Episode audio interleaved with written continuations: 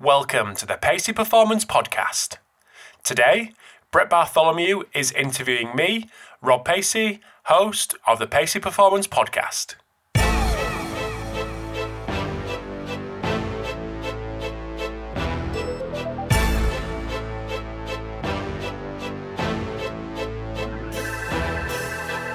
So, welcome to episode 200 of the Pacey Performance Podcast.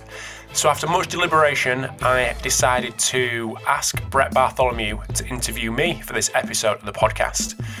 So, over the last year, I've been getting quite a few requests and speaking to quite a few people who've said, Why don't you do? Uh, why don't you get interviewed and get someone to uh, talk to you about your background and what you think about certain subjects, where the podcast came from, where the podcast's going to go, what's the future hold, etc. So, hopefully, this episode outlines a couple of them questions. So, in this episode, we discuss um, personal development versus professional development. We discuss the podcast, where it came from, why it was set up, what the future holds, all everything along them lines, and a little bit about my background and how I've tried to leverage my background to um, to move things forward into what's happening in the present day. So ho- hopefully it's going to be enjoyable.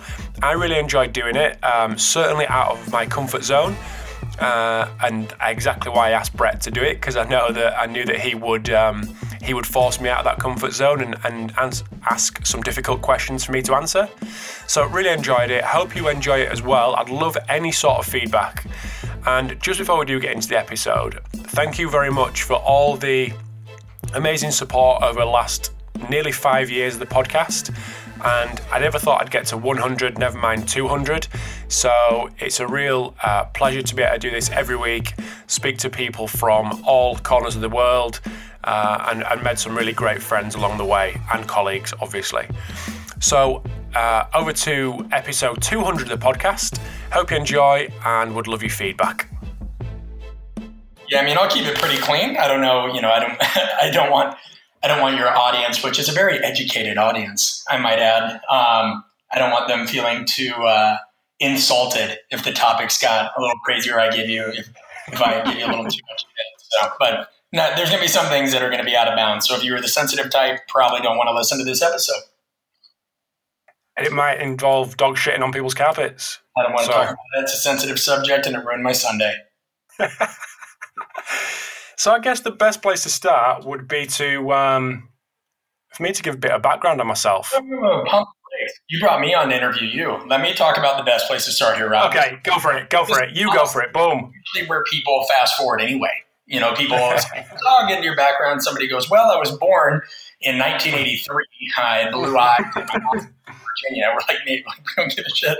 Um, but you know, it, it, would be valuable just because you're an international man of mystery. You know what? What did drive you to do this podcast in the first place? And this is where I'm coming out from this, right? So when I was in the university setting here in the states, and you and I have talked about this offline.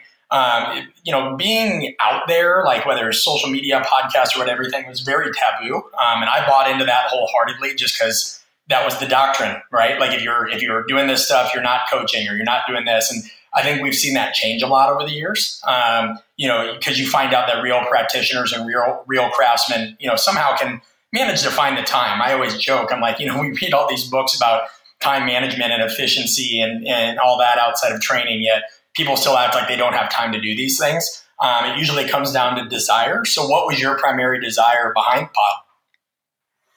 Um, so I'd been listening to a couple of podcasts, and there was one over here in the states, in the, in the UK, um, by a guy who was kind of up in the ante on the, on the education side, a guy called Brendan Chaplin, and he was he was quite local to me, and I was I was listening to his, and he uh, co um, co-hosted that with Nick Grantham. You've obviously heard of Nick Grantham, and it was kind of going a little bit on the businessy side. And then he was doing quite a few webinars, he was doing quite a few online conferences, and he'd gone down the um, kind of using webinars to to push his own brand and push his own product, which was the conf- which was the online conference, which he did quite a few of. And one of the one of the things that he spoke about was was exactly that, using webinars. And then that made me think, maybe I could do something like this. Maybe I could do a a podcast. I think I could do this. I could definitely do this. So, kind of convinced myself that that was the right thing to do with no real prior agenda apart from thinking this is quite a cool way to speak to people. Um, I reckon I could do it. So, iPhone at the ready, not knowing anything else um, was out there in terms of kind of this kind of kit that we're, re- we're recording on today, and just got my iPhone and and uh, contacted a few people that I knew. And I guess looking back, the only agenda I had was to get people to speak to me, and I thought that I needed a a reason for them guys to speak to me rather than me just finding a number or finding a an email address and and chatting to them. So I thought everyone's everyone's got everyone had a, a website to push, a a book to sell, a um, you know a product, whatever that may be. And if I could have them speak to me on obviously recorded for half an hour, I'd give them ten minutes, fifteen minutes for an audience I didn't have um, to speak about their product. And I think that kind of worked at the start, but very quickly I realized that these guys weren't particularly they were, they were happy to push their product or whatever it may be but they were just happy to chat. And I was probably oblivious at the time, but thinking back, there were some really nice guys. Like there were some really nice guys right at the start who happily give up their time just to talk about, like you said at the start, who they were, what they were doing, what kind of work they were doing, where they were doing it, and their views on some topical issues that were at the time and probably still are very selfish. So then that kind of progressed to um, to me realizing that I had a degree and that was pretty much it. Didn't know anyone, and I thought, okay, this is kind of a great way to build a network. So that kind of that was another agenda that I had right at the start, and then probably 25, 30, 35 episodes in, thought people are actually listening to this, and it's probably bigger than me just getting some contacts and talking some nonsense on a on a podcast. And then it kind of took a bit of a life of its own, and very quickly went from every two weeks to every 10 days to uh, to every week. And it's been every week for three and a half, four years, coming up to its five year birthday or uh, in December, end of December. So that was it really. And there was, as it's kind of progressed, there's been, there's been the kind of selfish agenda, I think, has moved away and it's been less about building contacts and just about building the entity that it's, that it's become. And I suppose now it's it's just something that I really enjoy doing. It's uh, it's done all them things that I wanted to do at the start, but without, but just organically. So the network has grown, um, obviously due to the people I've on, like yourself, and made friends out of it that I've you know that I keep in contact with, who've been on the podcast, and bringing friends back on the podcast and stuff like that. So it's it's become infinite, infinitely bigger than I would ever imagined at the start which is which is really cool looking back on it. Like five years ago, doing it on my iPhone, and then actually getting interested in the audio side of things and like all the stuff you have to do when you're kind of one man band in anything really. Getting to know about different mics and like I'm sat here with some acoustic, cool acoustic foam on the wall that my girlfriend is absolutely delighted to have there, um, just to make the audio a little bit better.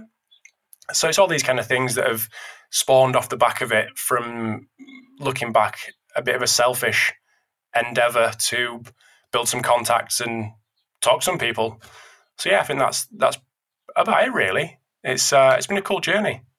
Which is an interesting segue because well, one I remember when when we first did uh, the podcast together, like when you had me on, I was still working at Athletes Performance at the time, and I had a particularly crazy week. I think I had, you know, six groups a day. I was gone during the weekend, whatever. And you had reached out, but our schedule was really limited. So you don't know this, but I literally had to finish a group.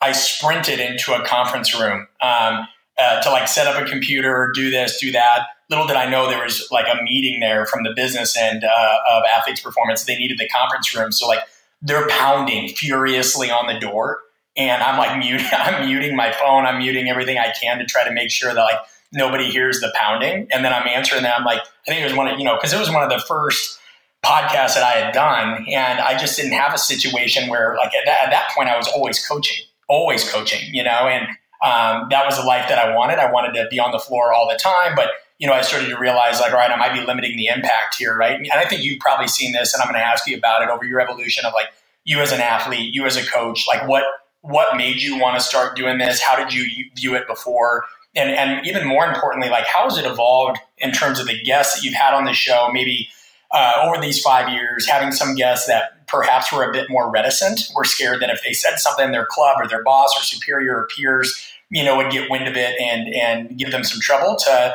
to now, where I mean, I think you'd agree that for the most part, people are a lot more transparent on the whole. I think you still get, uh, uh of course, some people that act like there's a secret or they have something figured out, and and they tend to get redundant or speak surface level um, because there is that fear of like, oh man, if people find out what I can do or what I do, I'm not quote unquote special anymore. And I think our industry often misses that it's not really what you do, it's how you do it.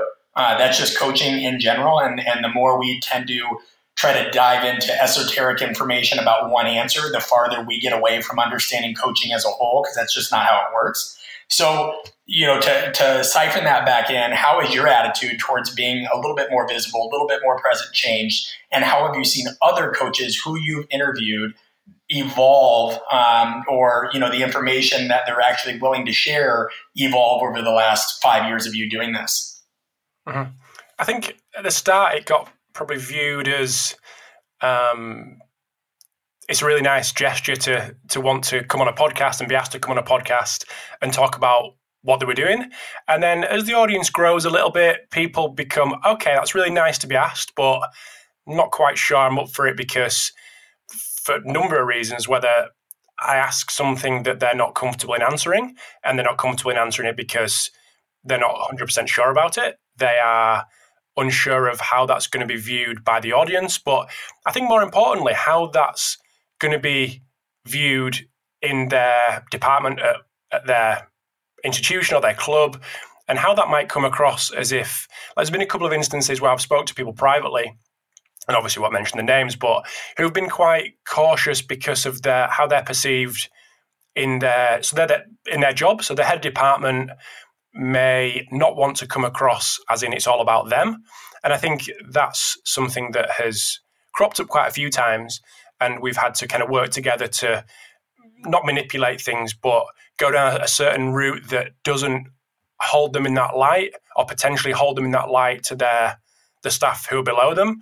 But, but I think I don't mean interject, but here's one question I have that, right? Like I get that, and you know, you, you have to. It's always about the team and the organization. Nobody works in a vacuum, especially when you're training the guys. You know, even if it is just you, um, and you're in a unique kind of private sector situation, like you still have athletes that you know, and, and people that you might outsource to, or people that you might um, you know refer out to, is what I mean. Uh, the interesting thing is, though, like, why does that?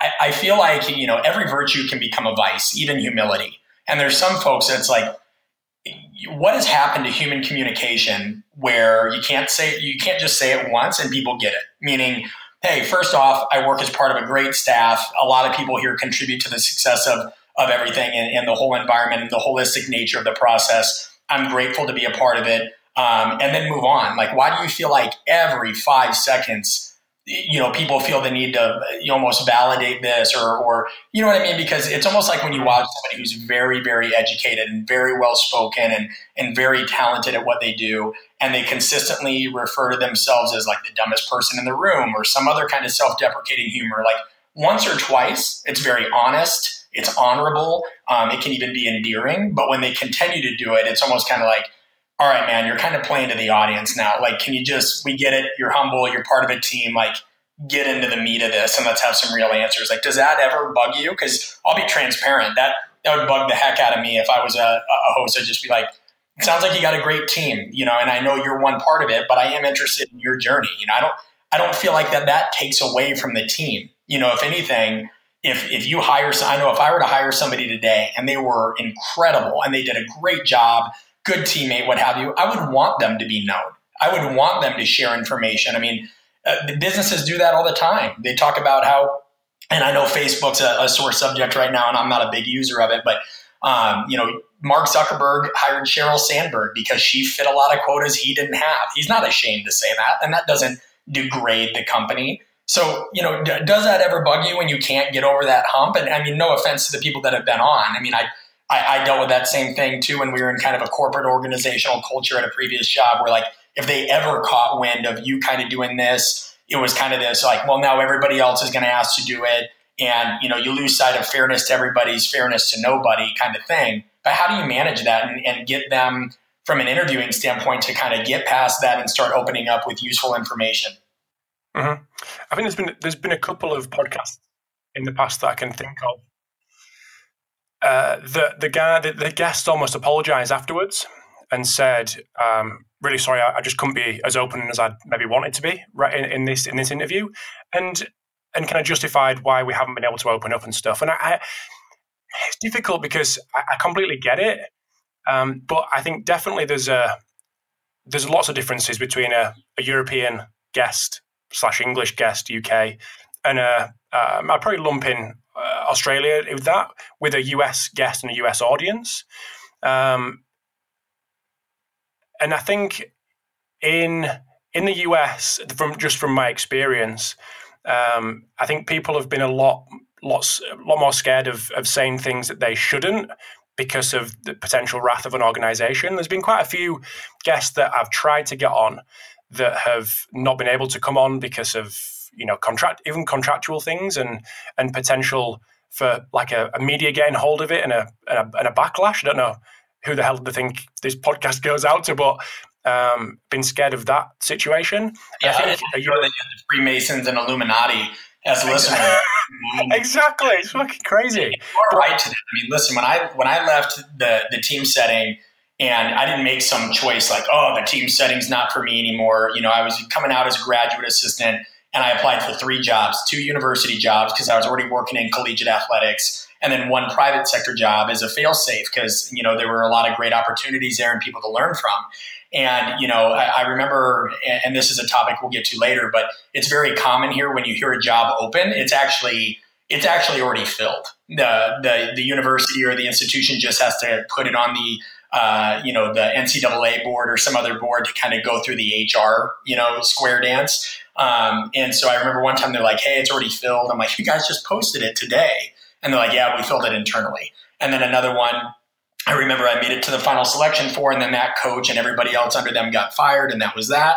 And then boom, you know, private sector. But uh, the point being, you're not wrong. Like when I when I ended up telling my boss at the time, "Hey, I'm I'm going to be taking this job," he's like, "Is it in the private sector?" And I said, "Yeah." You know, I applied for some other jobs, didn't really get in. He's like, you know you'll never get back in the team setting right when you leave, which of course isn't true. And I think it's important for any listeners of yours to know that isn't true. Like there have been team opportunities for myself and plenty of other people that have left the, the, the team setting for various circumstances to begin with. But that that environment was very much like, yeah, don't don't say this. We don't want you. Like it's it's interesting because in, in, the states it, it was like you know when when strength and conditioning really kicked off here, like within the collegiate football environment, you had some people that were more powerlifting focused, right? Like Westside Barbell, what have you. And then others that were more uh, weightlifting based or Olympic based. And it almost started as these two audiences fighting. Well, they do this at this school. We do this. We're better. You know, and eventually that evolved into this person does that. We do better. And now it's, well, this sector does that. We, this sector of the industry does better. Um, and it is very odd. Like nobody, nobody here wants to talk too much about what they do because they're scared that somebody else is going to take something and run with it. And you get to a point, you know, just from my own learning of it, where like, who cares? You know what I mean? Like, if somebody come watches a, somebody comes and watches a session of mine, which anybody is always open to do, I let them know, you know, what what we're doing, why we're doing it, what we're not doing, why we're not doing it, you know, and and go from there. And it's you know, if that person wants to jump to conclusions and make something out of it, like it is what it is. You know, you're not going to tell other people how to think. So I get it. You know, at the same time, like, and, and this is just me being hard nosed. I, I have friends in various settings as you do. I, I haven't really heard of many teams actually enforcing that. Hey, there's a strict, you know, social media like podcast ban. Like maybe social media, like don't get on Twitter or things like that. Never really heard of somebody be like, "Hey, you can't you can't say one word about what we do." And if that's the case, like, is that really a true learning environment? Like, are we are we curing cancer?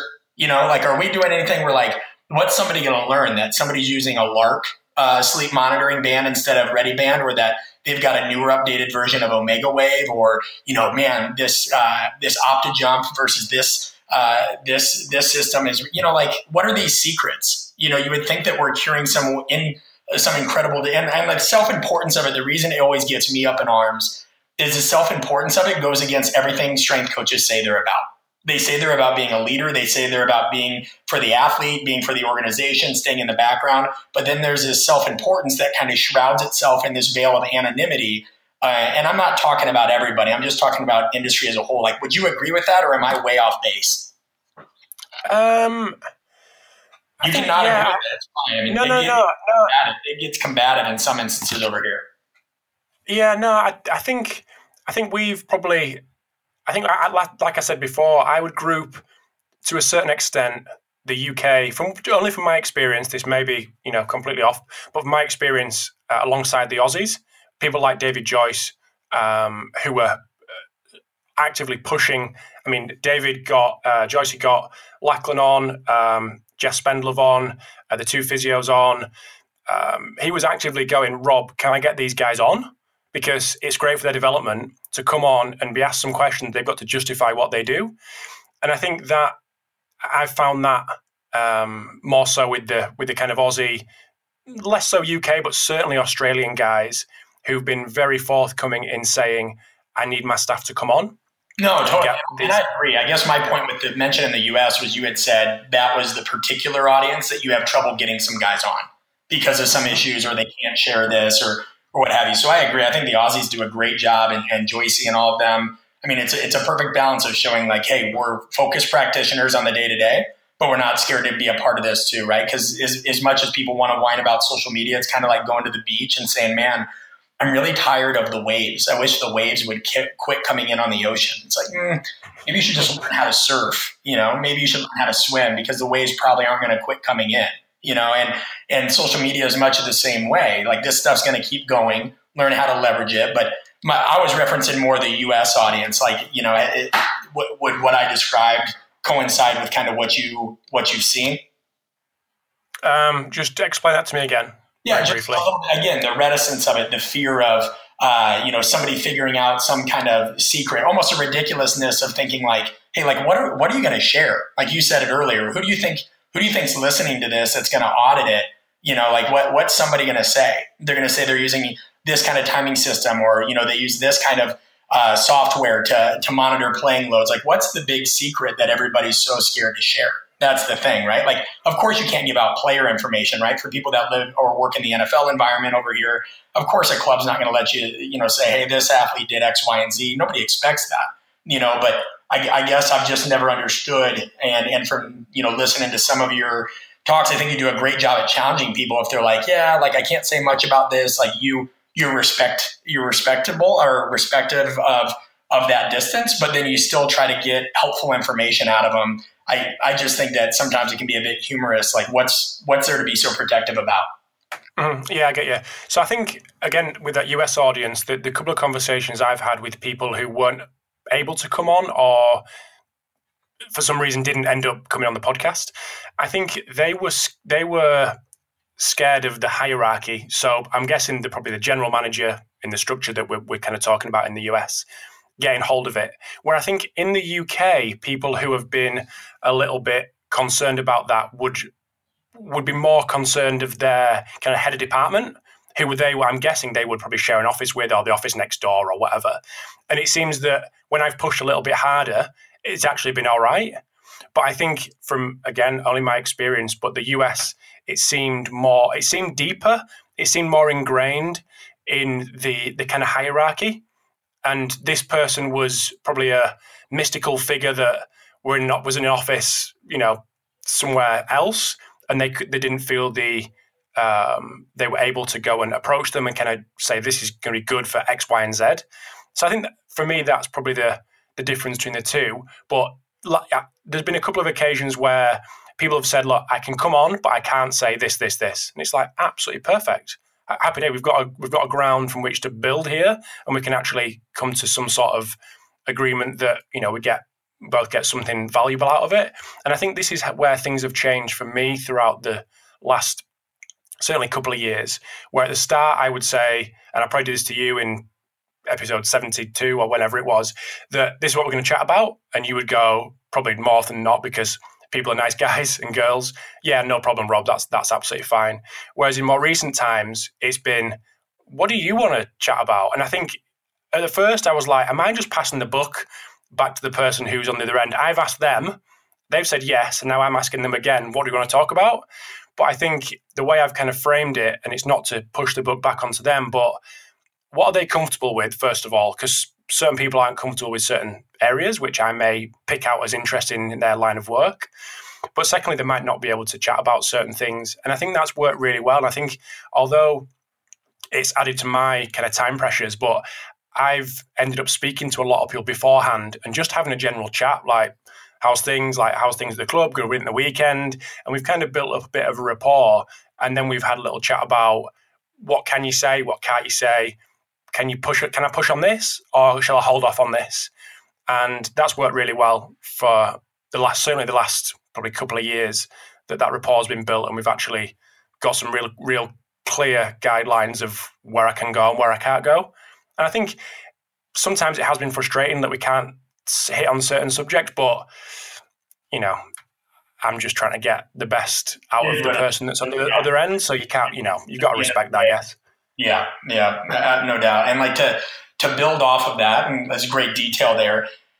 I, one of the things that, and this is where I'm going to push you a little bit. What you've been very vocal as of late on just the professional career track of strength and conditioning, um, and you know we come from different sides of the pond, but it's you know it's long been an issue over here in the states. Um, you know, jobs almost kind of 2020 positions where they'll pay $20,000 for basically 20 hour workdays. That's the joke. Um, I, I, know when I first started at Athletes Performance, there was a coach I worked under that uh, he was probably in his late 40s, early 50s, phenomenal guy. Worked in the NFL, U.S. Uh, Olympic Training Center, uh, collegiate environment, everything that every young coach wishes they could do to really build out their resume. And at the time, I remember asking him, I'm like, man, like, that's incredible. Like, I hope I can follow the same path. He's like, yeah, well, guess what? Like, it's led me to almost getting divorced twice. And you know, I barely got to see my kids grow up. I barely got to do this. There's a reason I'm I, I, came to the private sector. And and you'll hear it the other way too. Like so it's again, it's not private versus team, what have you. Like no, every situation is very different, right? You come over here, you go to a private sector facility in Indiana, it's going to be very different than one maybe in Arizona or Atlanta. Um, just like you can go to a, a university and, and think that some big logo emblem or, or kind of just the history behind it is going to give you credibility, but you might not learn as much and, and they might be stuck in their ways. The point is, is coaches are starting to step outside of their bounds a little bit more now because they're understanding that, you know, right now the value of a strength coach as it's perceived outside of our profession is not very high. How have we contributed to the problem directly in your view? And you can speak from any frame of reference anywhere in the world, whatever, but how have we contributed to the problem of not being taken seriously?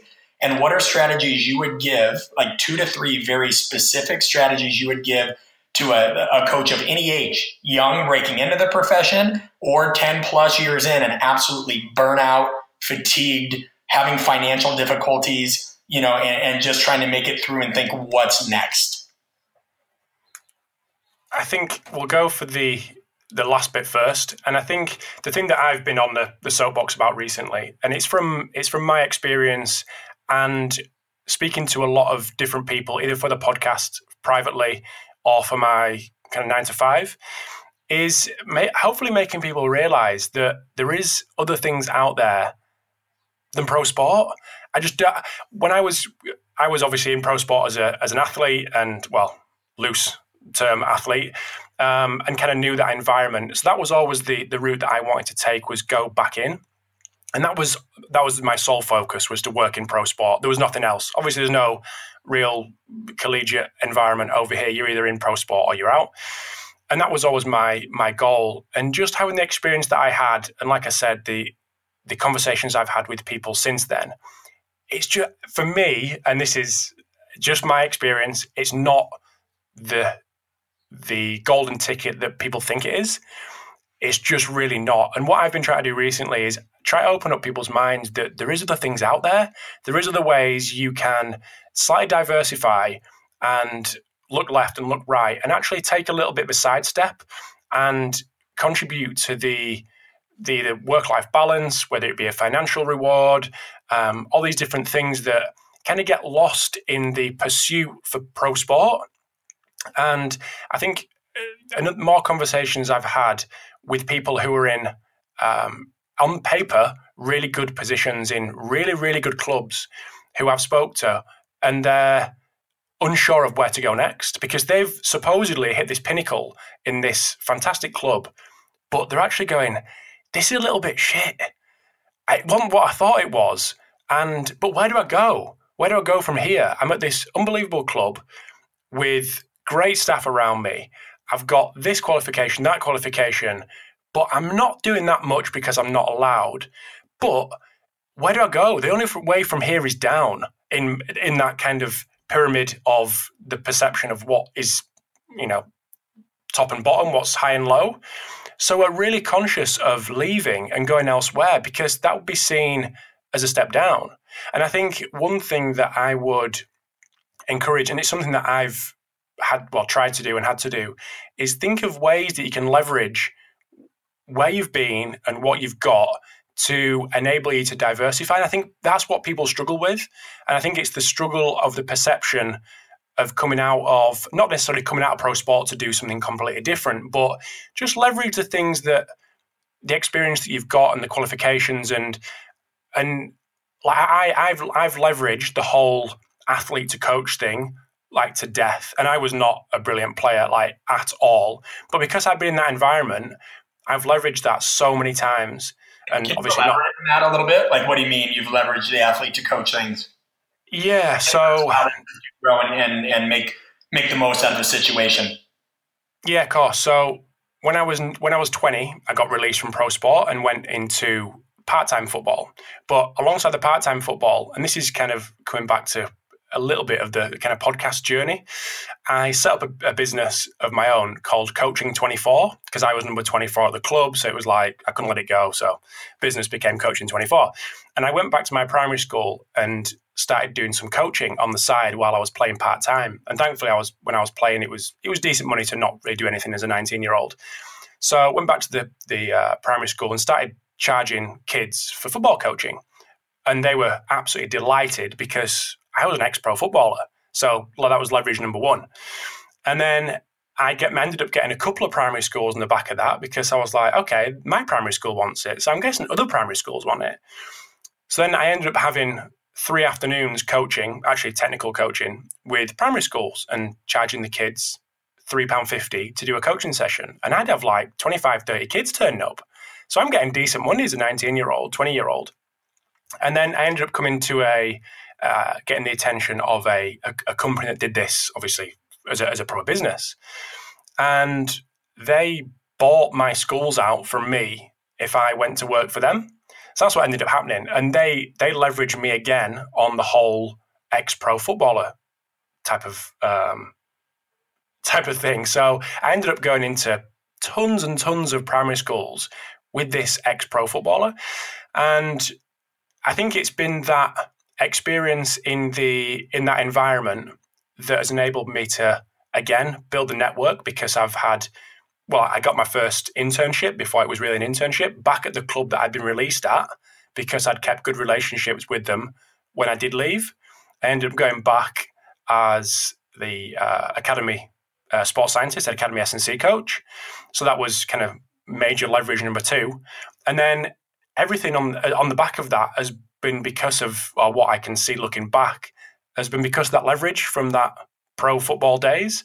So I think everything I can track back to that, which is really interesting. And I think obviously not everyone can um, can do that, but there's always something that I think people can leverage. Like this, these couple of guys I was speaking to a couple of weeks ago who are in these unbelievable clubs, but don't know how to leverage what they've done and what they've got to actually take a sidestep. And if his financial um, rewards was their goal, could absolutely kill it. Could on the life on the lifestyle um, part of the pyramid, probably could absolutely kill it. Job satisfaction probably much better, but it's just that struggle for the transition. I think is what people struggle with. So just before we do get into part two, hope you're enjoying part one. Just want to give a little shout out to two of the companies that are sponsoring this episode today. The first one has some big news, and that is Vald Performance. So thank you to the guys at Vald Performance for sponsoring this episode. But the big news is, and I'm sure you've heard because it's been all over social media, that they have acquired um, ForceDecks. So, massive news for the guys at Vald. Great acquisition for them guys to bring in not only the product, but the expertise that come with it. So, if you've been listening to the podcast for a while, you'll know that Dr. Dan Cohen and Phil Graham Smith have been on the podcast and given some unbelievable information. So, they will be moving across to the Vald team, which is a fantastic, like I say, a fantastic acquisition not only for the product but for the for the guys that are involved. So, they'll they'll be staying involved in the company moving forwards. Um, so, if you are interested in getting to know a little bit more about the acquisition, there's some more information on the Vald Performance uh, website, which is valdperformance.com. There's also um, a, a LinkedIn post from Dan Cohen to illustrate why ForceDecks have, have teamed up with Vald Performance. And there's also some um, some further information from uh, Laurie Malone, who's the CEO at Vald. Um, again, just showcasing more information on on the acquisition. So if you want to follow them on Twitter, you can follow them on Twitter at Vald Performance. And like I say, any more information on that fantastic acquisition from the guys at Vald, head over to their website at valdperformance.com. So, just adding to that too, I want to thank Fatigue Science for also sponsoring this episode today. So, if you are interested in sleep, head over to episode 174, obviously after you've listened to this episode, and check out the episode with Ian Dunican. So Ian talks a lot about a lot about fatigue science and the product itself. So he articulates it a lot better than I can in terms of the biomathematical modelling that is involved in the back end of the fatigue science ReadiBand how you're able to use that model to um, advise on sleep times when when um, participating in long haul travel. Um, you put in the at the training time or the game time, and you kind of work back from there when you should be exposed to light, when you shouldn't be exposed to light, to try to maximize, sorry, minimize that uh, the impact of that travel on the subsequent performance, whether that be a game or training. So, episode 174 with Ian Dunican explains that far better than I just did. Um, but yeah, Fatigue Science, thank you very much for them to spon- for sponsoring this episode. If you want to know a little bit more about Fatigue Science, the company, you can head over to their website, which is fatiguescience.com, but also follow them on Twitter at Fatigue Science. So thanks for tuning into this episode. Hope you're enjoying it, and over to part two. Yeah, I mean, I think a lot of times, um, I, I, think a lot of times coaches kind of capitulate or surrender to to this fear of again, once again, and I and I only speak on this, and again, let's put this disclaimer out there so we don't have to keep repeating it. These are our opinions as they pertain to these specific uh, kind of questions and these moments and what have you. So nobody should be offended. If you're offended, I mean, guys, we're all science based practitioners, like point, counterpoint, things like that, context consider all that right before before anything else. But I think coaches oftentimes capitulate like in in regards to the fear, and I, and I get that because I had been offered an NFL job after I had already accepted another gig, which was a huge risk, but I was just burnt out where I was prior, and and there were some limitations on that. I wasn't able in one of my employers they wouldn't allow me to write a book. You know they wouldn't allow you to do certain things. Like people would ask me to go speak at conferences. I could do a very limited amount of that. You know i spoke at, at one job for six years, and almost nobody saw that because it had to be internal. And if somebody did invite me to speak, I either had to say no or they had to pay uh, my employer essentially. So you had to reach out and tell them what it would cost. And people would be like, "Oh my god, like what are you kidding?" And I'm like, "Hey, dude, like this isn't me. Like I, I'm I'm kind of stuck here." And and the place offered tremendous value to my career. I wouldn't be the coach or individual I was today without it. But that got suffocating. So anyway, I'd accepted another job that gave me a little bit more freedom because I believe, and I'm going to ask you this in a moment, so kind of store it away. I believe there's a huge difference between coaching development and professional development. And I think we lump them together.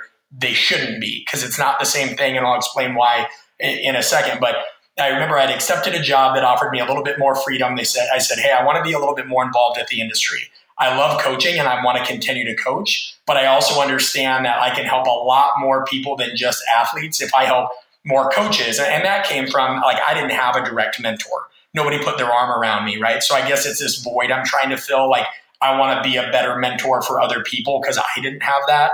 And I think I've made a lot of mistakes over my 32 years and, and I've done a lot of things that like put me in pretty unique, interesting circumstances very young in my career that I've been able to benefit from and leverage later on because some of those experiences people twice my age didn't get to have, right? And so the the point being though, you know, like how do people really learn? Well, and when I turned down that NFL role, like I thought, oh my gosh, like you said, like now anything I do is going to be perceived as a step down.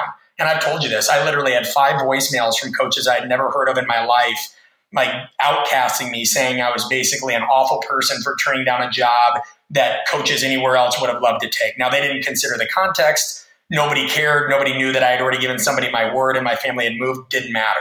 But one of my good friends said, "Listen, dude, like you're you're gaining career capital." you could go to the NFL and continue to coach and what have you, but you're also limited by the CBA rules. And and you coach a lot of NFL guys right now and have much more freedom with them. You know, so yes, you're going to go learn. You'll be exposed to some more tech, toys, this and that. But this other job, you're going to learn a lot more about business and be able to coach your NFL guys and fighters and everything. And he was right. So I had to look at that because I remember one night I was sitting in a hotel room because I was traveling when the offer came through. And I thought, do I go back on my word? Now I'm from Nebraska, which is in the Midwest of the United States, and you are brought up to consider like your word is your bond. We're very just no nonsense, you know, do what you say kind of people. So I'm like, I can't do that. But man, I know it brings so much more credibility because, you know, this, that, and whatever. But ultimately, my friend was right. Yeah, going and taking the other job built a lot of career capital. I was able to coach still like, you know, four plus groups a day learn more about the business side of things, learn more about the legal side of things. It's the only reason the book got made. I mean, if I if I had gone to the NFL, I, I think the book still would have came out at some point, but probably not with the same sense of urgency as when I went to Los Angeles and, and learned some other things.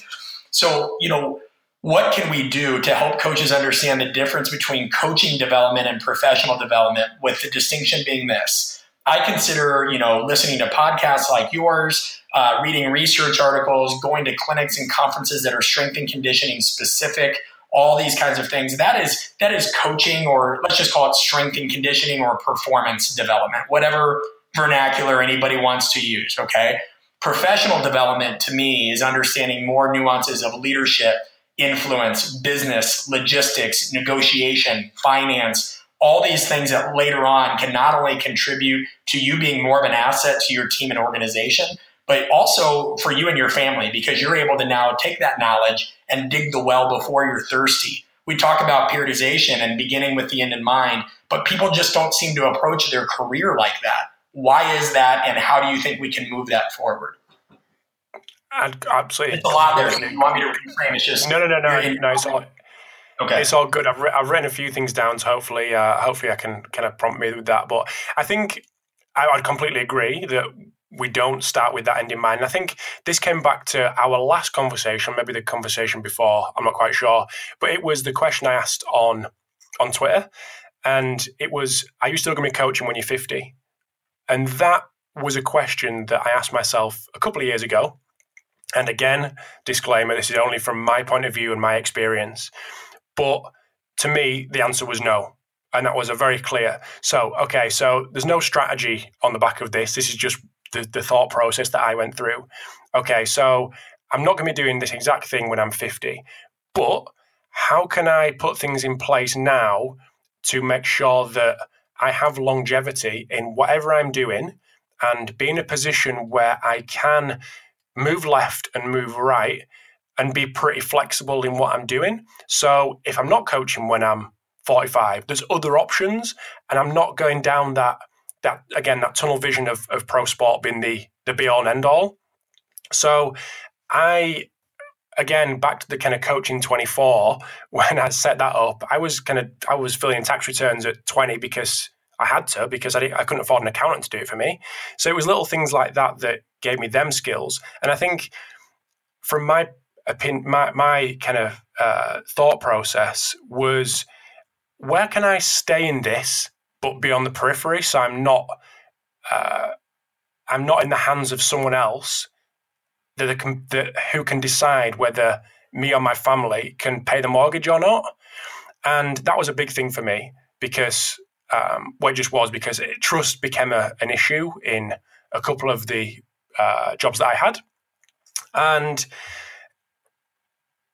it was for, for me it was developing them them um, experiences and talking to the right people to be able to go down different routes. And like, for instance, I'm, I'm, I'm signing up to a, um, an online course for Adobe Photoshop because for me, the design aspect is going to be uh, just another string to my bow. But I think two, three years ago, that what you're doing, like that's not going to help the here and now of coaching that person in front of you there. But it's just opening that kind of opening that mindset of is this going to be the be all and end all for the rest, you know, till you retire? And if it's not, okay, well, backtrack. How can you put things in place to guard against someone saying to you that you're gone and you're not going to pay your mortgage or not? So that's a massively roundabout way, but that's the way I thought about it. Start with, again, like you said, start with the end in mind.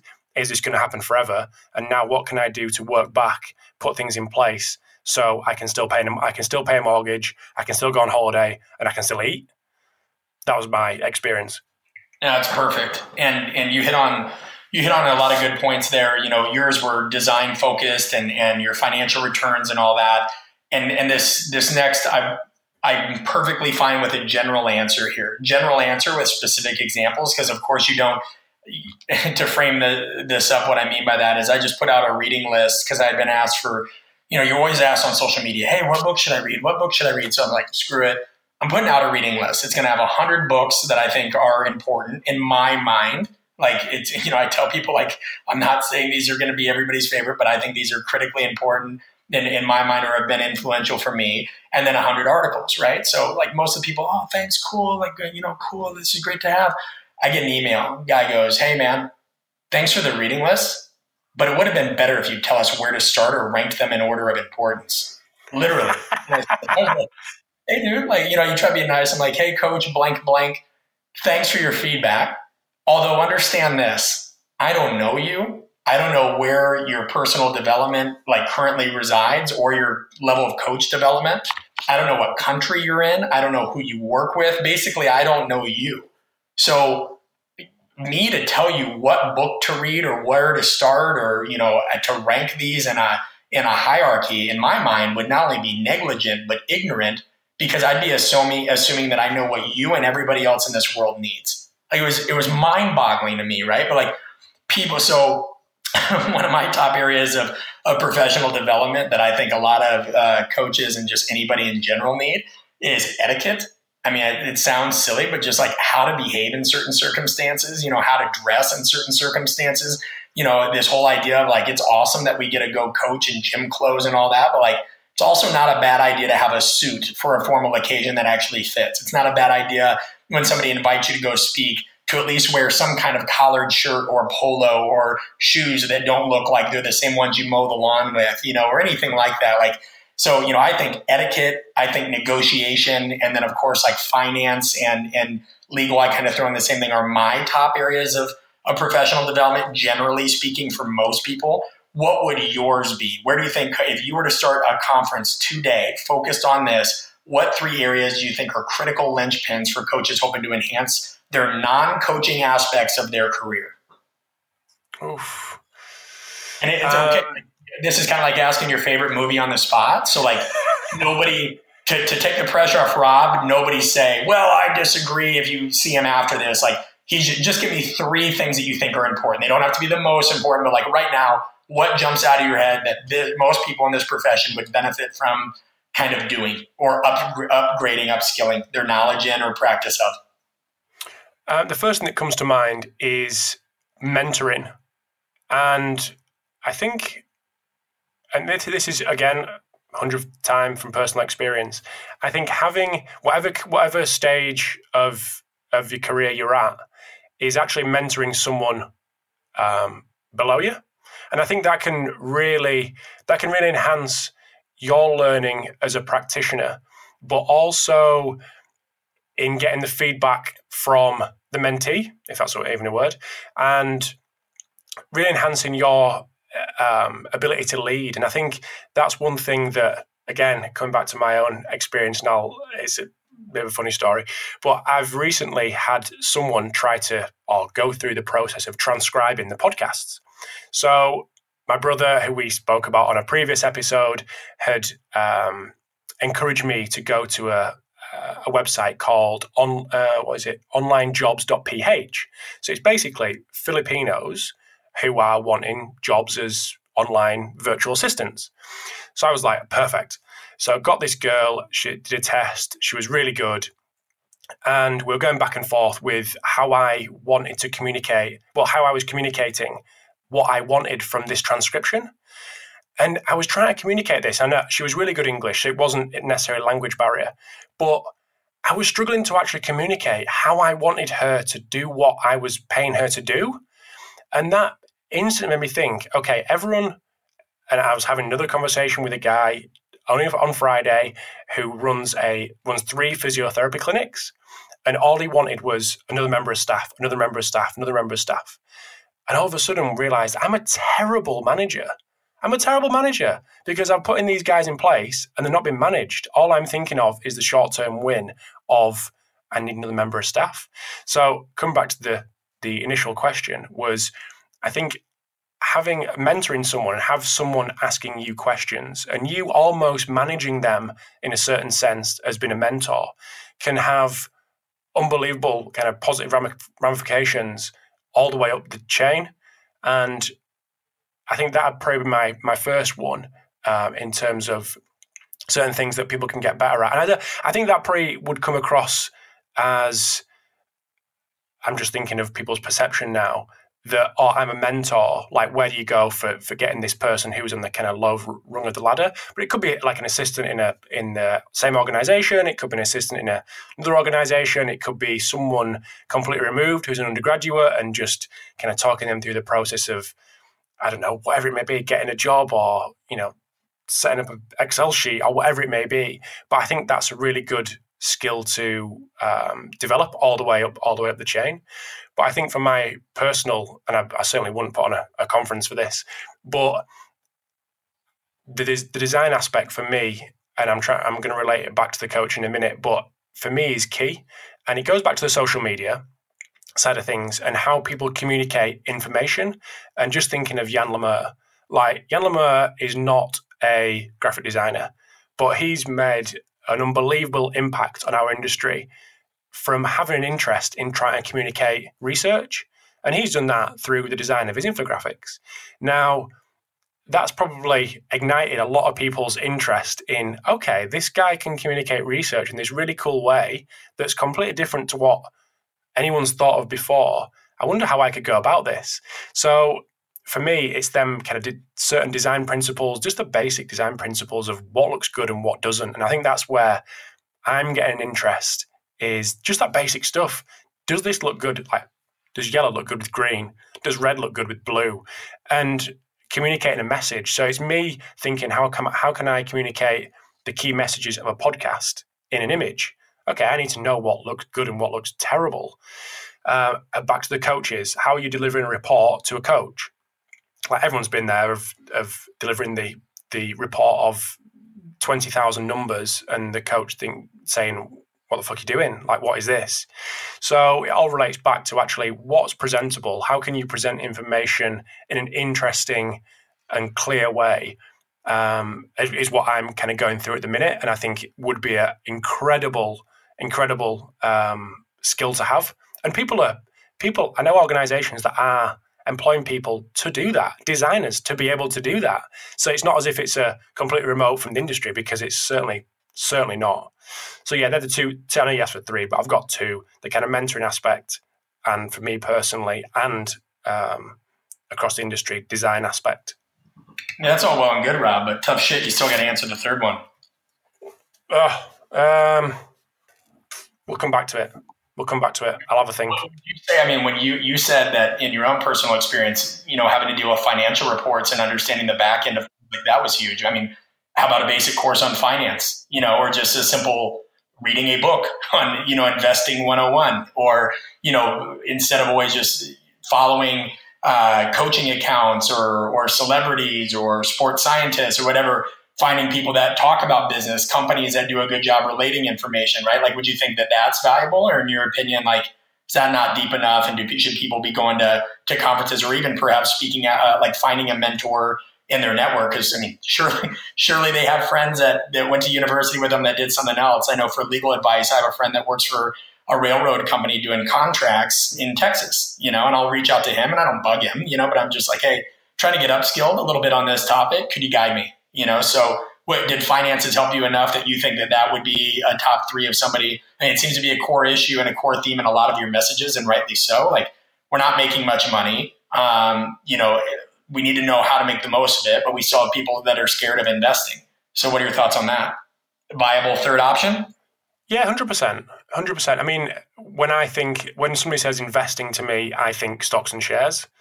Like hundred percent. There's obviously a million and one other areas. I mean, we spoke on my previous podcast about my my dad and my brother's background in architecture, which has led to my brother doing um, getting involved in property, and that's something that I've had a massive interest in. But I suppose it does come back to the to the investment side of things, and I think that's uh, that's perfect. Yeah, massively yeah, key. That's, that's helpful. So I just yeah, have to push on that. You know, I know. Yeah, it's fine. Uh, I think it's worthwhile, and, and, you're being you're being really modest here. You and I have had a lot of outside conversations where you have, you know, all of you guys are seeing the polished etiquette, Rob, right now. Like Rob, Rob is a wealth of knowledge in a lot of these things too. And and just to go back, I know the majority of your audience knows this, but I always try to promote good work of other people. You brought up Yann, uh, Yann Le Meur. Um, if you guys aren't familiar with him, his social media tag, I believe, is at YLM Sports Science. So Y is in yes, L is in Lisa,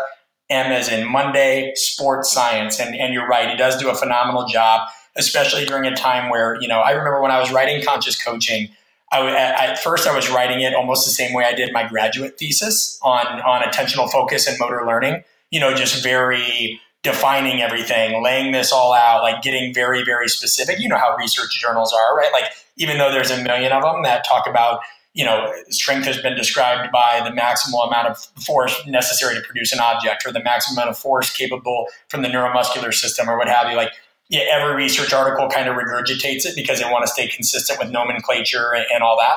But I remember my editor was like, hey, man, like, you're writing a book that if you want it to impact people in a positive way, needs to be a combination of science and stories. And I go, yeah, I get it, man. But like we're used to in my profession writing in a certain way. He goes, that's not how this needs to be written. You know, he's like, I'm going to challenge you. He's like, of course, cite your sources, do this, do everything that you're doing. But man, like you're going to put people to sleep. And he was right. You know, and it's something that Ryan Holiday, you know, one of my favorite authors talks about. He has a great quote that talks about how many academics were up in arms uh, at Malcolm Gladwell because they said he was a popularizer of this topic or that topic. And Ryan Holiday says, you know, anybody that shouts popularizer or anybody that does something like Yann Le Meur is doing with simplifying things and making it more digestible, really what they're saying is they're angry that somebody else can reach their audience better than they can. And there's truth to that. There is, you know, and a lot of people will look at this and be like, well, that's dangerous. People are going to look at, you know, Yann stuff and, and they're not going to get the full methods. They're not going to get the full this. You know, it's just basically looking at uh, conclusions and what have you. No, it's not. You know, because if you're a discerning practitioner, you can go research more of this on your own. You know, like we have this consumer culture now that thinks it's not only um, yeah, that it's almost expected that people not only provide information, but that they provide every single granule of information that spawn that information off of that and then tell them which one's most important for them right now. And that's dangerous. You know, that's dangerous to have that sense of entitlement. You can't have that sense of entitlement in your career, in my opinion. You know, you've you've got to you're going to have to do the work regardless. Rob, like, I mean, with the podcast, tell me this: like, you you talked about tweaking different microphones, doing X, Y, and Z. You know, did somebody just come over and say, "Hey, Rob, you know what? I'm going to take care of all this for you. Why don't you just talk?" No, you probably had some help. You know, but for the most part, did you have to figure this out on your own through your own research and due diligence? Yeah, and it's it's funny you should say entitlement because I've actually a couple of points ago that you made, I read, uh, I wrote down free entitlement, and I think people are hundred percent entitled in the fact that they expect people to give shit for free, like the the the book list that you you mentioned. Absolutely incredible um, that people would have the audacity to tell you that there should be more, or there should be a a, a ranking of these. Like it's fucking crazy. But yeah, I mean, I mean everything that has I've just found resources like there's a there's a couple of podcasts that I listened to early doors which kind of tweaked my thinking um, going back a couple of points with that kind of will I be coaching when I'm 50 and how can I put things in place. And one was uh, smart passive income, which is a podcast talking about exactly that passive incomes. Um, uh, the four hour work week from Tim Ferriss, obviously gone on to do the um, do his podcast, which is still um, still listen to. But yeah, it's um, no one's no one's setting up the mic and no one's picking the best mic, but it's just it's seeking out the people who are happy to help. So there's a, there's a audio shop um, 30 minutes from me. So it was just going in and um, and chatting some shit about what I do. He was really interested in what I was doing, and I was interested in what he was doing. So he was happy to kind of do some digging and find the best mic that was going to be in my price range, and then helping me out with audio quality, and then sorting me out with these lovely looking grey um, acoustic acoustic. Uh, stuff that I've put on the wall. Um, so yeah, and, and I've I've gone on to help a couple of other people who've been setting up podcasts who have been kind enough to to reach out and ask my opinion. So always happy to do that. But and it's like the property thing. Like I wanted to invest a little bit of money, and there's people out there who are willing to help and willing to um, and willing to guide you along the way. And I think it's just been, and this is one thing that I found, especially recently, having left a, a permanent job to kind of go self employed, was been really open with what you want to do and how you want to do it. And it's amazing what comes back. It's amazing what help comes back. I'm wanting to buy a house. I've got a little bit of cash on the side. Can you help me? And it's amazing what, like I say, what help does come back your way. Or I'm wanting to leave my job and go self employed. Can you help me? Yeah, absolutely. The, the, amount of people that I did that to, and just, and it refined my message of why I wanted to do that, and then come to the conclusion that this is what I want to do, and these X, Y, and Z people, A, B, and C, will want to, uh, will be happy to help. Yeah, and you hit, I mean, all those points, especially just you, you've got to find a different circle as you grow in the industry. You know, I, I learned real quick my circle changed once when I left the team setting to go to private, you know, like, and, and, that, that mended over time, but there were still some people that again, just kind of fell and were almost kind of besotted with the grind, you know, and, and all that. You'd be like, Hey man, checking in. Haven't heard you, you know, from you in six months, you know, how's everything? Oh, sorry, man. Just been grinding up at four, you know, at home at 9 30, back to the kids. I'm like, oh, like, how's that going? Oh, oh dude, I love it. Can't get enough of it. And you're like, well, okay, cool. Like, we'll just checking in on you. Um, but you get coaches that are kind of besotted with the grind, and even just some that hear you say, "Oh, you got a little bit of side cash, huh? Must be nice." There's a lot of coaches out. There. It was like the other day. Go ahead. No, I was going to say it was like two grand that I'd saved up from doing the uh, the football coaching on a Wednesday, Thursday, and Friday night. So it wasn't. Once even there, you shouldn't have to explain yourself. Like it's no, okay. no, absolutely, yeah. You know, and, but that's that's the narrative, right? Like I, I had. Uh, Sure, no doubt. answer this real quick, and this this ties in with the point I was going to make. Mark Fitzgerald, he's a strength coach for the Anaheim Ducks out here, the NH uh, National Hockey League. Have you had him on the show? No.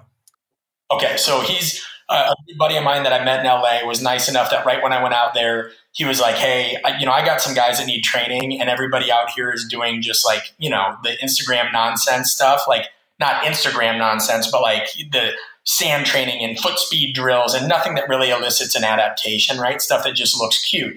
And he's like, "Can can he train with you? Like, you know, I need I need a guy that's actually going to lift him, sprint him, do these things." I'm like, "Yeah, man, no doubt."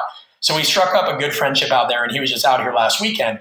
And we had put part of our training session because anybody, and, and this again, open to anybody. I've I've jokingly opened up what I call a bed and barbell, which just means if you're traveling through Atlanta and you need a place to crash or stay and and train. Like we've outfitted the garage gym, and it's kind of become this like kind of cult underground fight club thing where people will stop by and train in the garage. Just a good chance to talk shop, get some training in, you know, what have you. And uh, we were filming part of this session, and I had just gotten uh, a, a, new car. Uh, it was a Ford Explorer, right? Like, and I guess somebody thought it was like a Land or a Range Rover or a Land Rover. Oh no! Social media that was like, good to see all that book money being put to good use with that fancy Range Rover. And the dude was serious. And I'm like, this is a Ford Explorer that's used. One, two, who are you? And three, if it was a Range Rover, what do you care? Like, do you have, you know, like care about your own thing? But like, I had a friend that I think that really opened my mind to this. Is I was just telling him about our, our profession one time. He's like, why do strength coaches think it's so bad to follow essentially Maslow's hierarchy of needs? You know, like you got to take care of yourself and your family and your loved ones, and you'll be better at taking care of other people. You know, there is a reason why you get on a plane and it says, hey, change in cabin pressure, put your oxygen mask on first before others. Why? So you can help them and you're not passed out because of the cabin pressure and rendered useless, right? Like, it's just very, very interesting. And, and it feeds into our last point and what you said wonderfully. Like nobody came to help you at the podcast. Some people gave you tips here and there, but you had to set it up and do it. And here's the benefit of that. That that autonomy and that accountability is what lends you to go find other things that help you from a professional development standpoint. You've put skin in the game, and that changes your view on things forever. You know, does it not? Like once you put skin in the game, does it not change your view? I, I never thought I'd put an online course out there. Very uncomfortable for me to do it. You know, like I, I don't want to be in front of camera. I don't want to do that. But immediately when I knew that it reached, you know, 500 people, you know, and there's no, I, I might go speak at a conference or a clinic and, and see, you know, what, 30, 40, 100. I'm going to the UK SCA soon at the time of this recording, whatever. But like, think how much more scalable that is. And if you're really in this to help more athletes, more people, what have you, you start by scaling your message and you have to do that first by learning new skills and you have to do that first by finding some freedom and you have to do that first by making some money being creative and getting out because nobody's going to come save people. Asca is not going to or ASCA is not going to come save any australians that are struggling. Nsca is not going to come save us. UKSCA is not going to come save you guys. Like it's on you and so i want to commend you for doing an awesome job of that and especially in a world now where I think there's easily 8 million podcasts. Um, I don't have any objective data on that, but like it's such a loud world that, you know, and it's not hard for people to kind of span the breadth spectrum, but very few go as deep as you do in terms of the knowledge, the resources, the type of questions, uh, the engagement. So, you know, personally, like I want to thank you for that because it's, um, You, have been there along with me as I've evolved on the journey and made me look at these things a different way and separated yourself in an ethical manner. Thanks, mate. I think just, just on that, it's 100% about consistency. Like when I look back of the people who have come to me and said, and not not put myself on a pedestal, but who've come to me and said, "Oh, can you help me out with like what mic do I get, or how can you help me out with this?" And we've chatted for an hour or two. Who've kind of done ten episodes and then obviously not carried it on. And I think the one thing that I've stuck to is the once a week for three years, three and a half years. And it's just that consistent consistency. And there's been a few times, like I can think of one specific time where it was coming to a Thursday. I knew Thursday morning was coming up. The um, the, the podcast had to go out. I haven't got a podcast to go out. I'm chatting with someone Wednesday night, which is very rare that it kind of cuts that fine. But and the, the recording wasn't great. The audio was terrible and I was like, "This, I'm, I'm done. This is just too much." And then after that, a couple of weeks after that, I get a call from um, a company that wants to sponsor the podcast. So it's just when you think you're on your ass, just when you think you're going to bin it, pack it in, just pushing that little bit further ends up being the time that it actually starts to to to, to kind of click, and then you kind of roll on again. It kind of it rolls on. So no, thanks for that, mate. It's very um, the obstacle becomes the way. Um, what, a couple more questions, and then we'll wrap it up because I know we've been going on. Um, where do you see the field going in the next three to five years? And that's not, you know, that doesn't need to be a hard timetable. If you're like, oh, I don't know about five, but I know ten.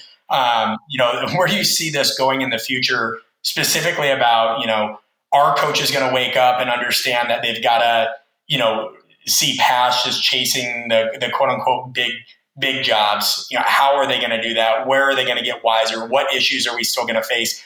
Questions like that, you know, like a- answer whatever you want, but like touch on those things a little bit in terms of what are going to be the major game game changer or unique kind of ways people are going to look at things differently or act differently. Mm-hmm. I'll talk about the UK because that's yeah, obviously yeah. where I know. Um, there's a couple of things um, the private sector, I think, is going to boom, and I think that's due to a lot, um, a lot to do with the, the, social media side of things and how people can publicize themselves and publicize their work. Good, bad, or indifferent. That's not for me to say, but I think that definitely is going to boom. And I've spoke to quite a few people who are making a really nice living. And again, it's not good, bad, or indifferent, but working with players that are at, uh, already attached to clubs, but working privately outside the club with them. Again, it's not for me to say that's good, bad, or not, or not but I think that will boom that side of things.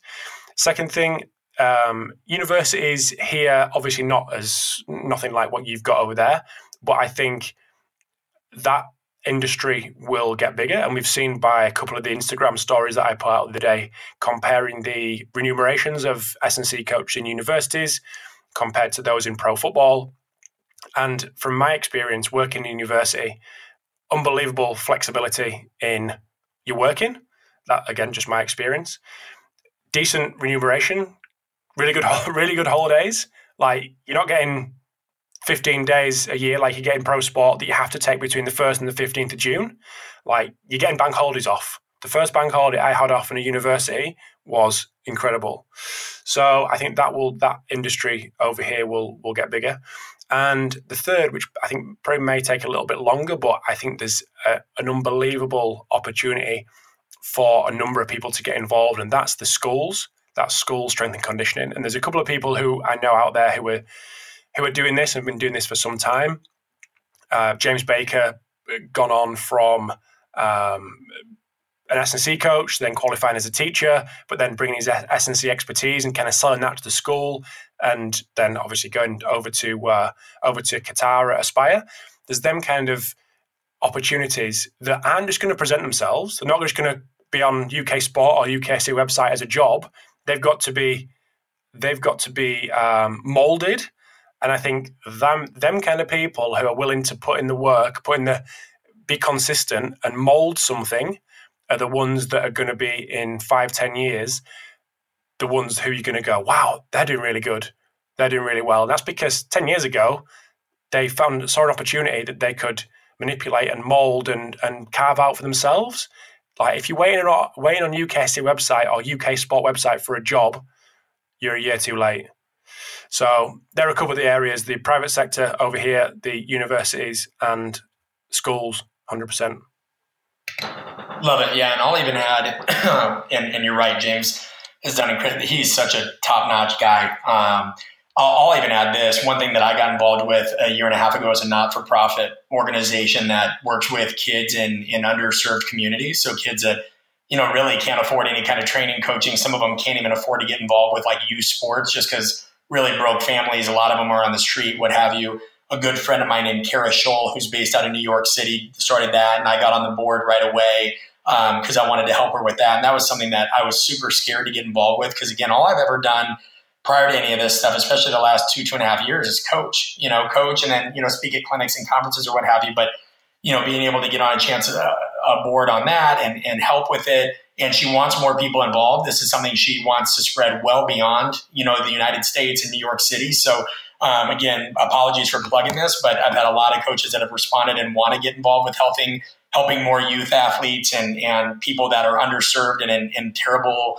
just communities that don't have this access because we all know the the difference it can make in their life. So if you guys just look up movement and then the number two and then just BE movement to be, or you can also look at my Instagram uh, on the philanthropy tab. You'll be able to see that and reach out to her directly. But a lot of kids out there definitely need help, and this isn't one of those like sponsor a child commercials. This is like you actually like you know this is like a physical development kind of thing, and this is a woman who left left a well-paying job, went out on her own, is trying to grow this on her own, has very limited help. So if you do have specialized expertise or connections in that area, please reach out to her. She's doing great work. Again, movement to be.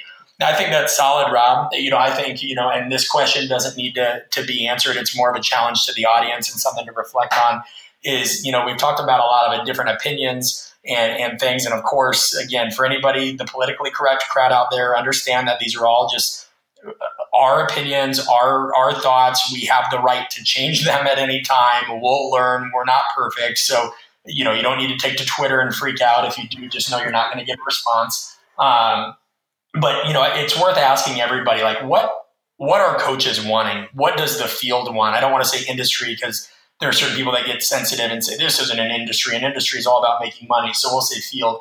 You know what what does the field want, need, in your opinion? You know, like what are coaches wanting? And I know coaches say, well, I just want to get people stronger. I just want to do my job, or I want to win a championship, or I want to be part of a championship culture. Like, get beyond that. Like, what do you as an individual want for your life, for your family, for your athletes, for all of that? Are you taking action on it? How? What are non traditional routes you'd recommend other people take? And share that information. Share that information and get more involved because it's going to make the entire field better. Um, it's going to broaden our horizons. We're a very, very, very young field. Yes, other industries have this issue uh, uh, poor pay, job scarcity, all that, but they've been around a lot longer. And so there's a lot more options that have been created for them, and they're not demonized the same way. You know, like there's not a lot of other professions that, you know, I have a dentist that's on social media, and I, I asked him, I go, hey, do you ever get uh, like, uh, texts or, or tweets or anything like of another dentist saying that he pulled more wisdom teeth than you? You know, he's like, no, like, what are you talking about? I go, so you don't get other like dentists coming at you? He's like, no, like what? And so let's evolve a little bit there. And that's the challenge. So what are coaches wanting? What does the field really need? How are we spreading that information? Because it will make us better at our jobs in the long term. And on the other hand, just fixating on coaching and performance and things alone is not necessarily going to help you, you know, put yourself in a position that when the worst happens, and it will happen, you will get fired, you will have to change jobs, something something will happen in all of our lives. What are you doing to be prepared for it? So that's what we'll leave with. Rob, well, thank you again uh, for one letting me hijack your show thanks for everybody listening. I know that I have a voice. It sounds like I chew glass on a regular basis. Um, you know, and again, I know that I'm not always the most politically correct, but I think we both you want to evoke positive change here. So thank you again. Thanks to everybody listening, and uh, thanks for the difference that you've made in my life and my career. My pleasure, and thank you for uh, agreeing to do this on reasonably short notice and crowbarring it into a very busy schedule. And I will, uh, I'll see you at UKSCA next week. Absolutely. All right. Thanks again. Thanks, mate. Thanks for tuning in to episode 200 of the Pacey Performance Podcast. Massive thanks to Brett for agreeing to and giving up his time to do the interview. I knew it'd be the right guy to do it, put me out my comfort zone and ask some difficult questions uh, and ask some good questions. So thank you to Brett for giving up his time. Also, big thanks to Vald Performance and Fatigue Science for sponsoring this episode today. And obviously, a massive thanks to you guys for fully supporting the podcast throughout for the last nearly five years. So hopefully, this continues. Uh, if people keep listening, I'll keep on doing it. So, any feedback you've got about anything to do with the podcast, whether this episode or previous episodes or future episodes, please give me a shout.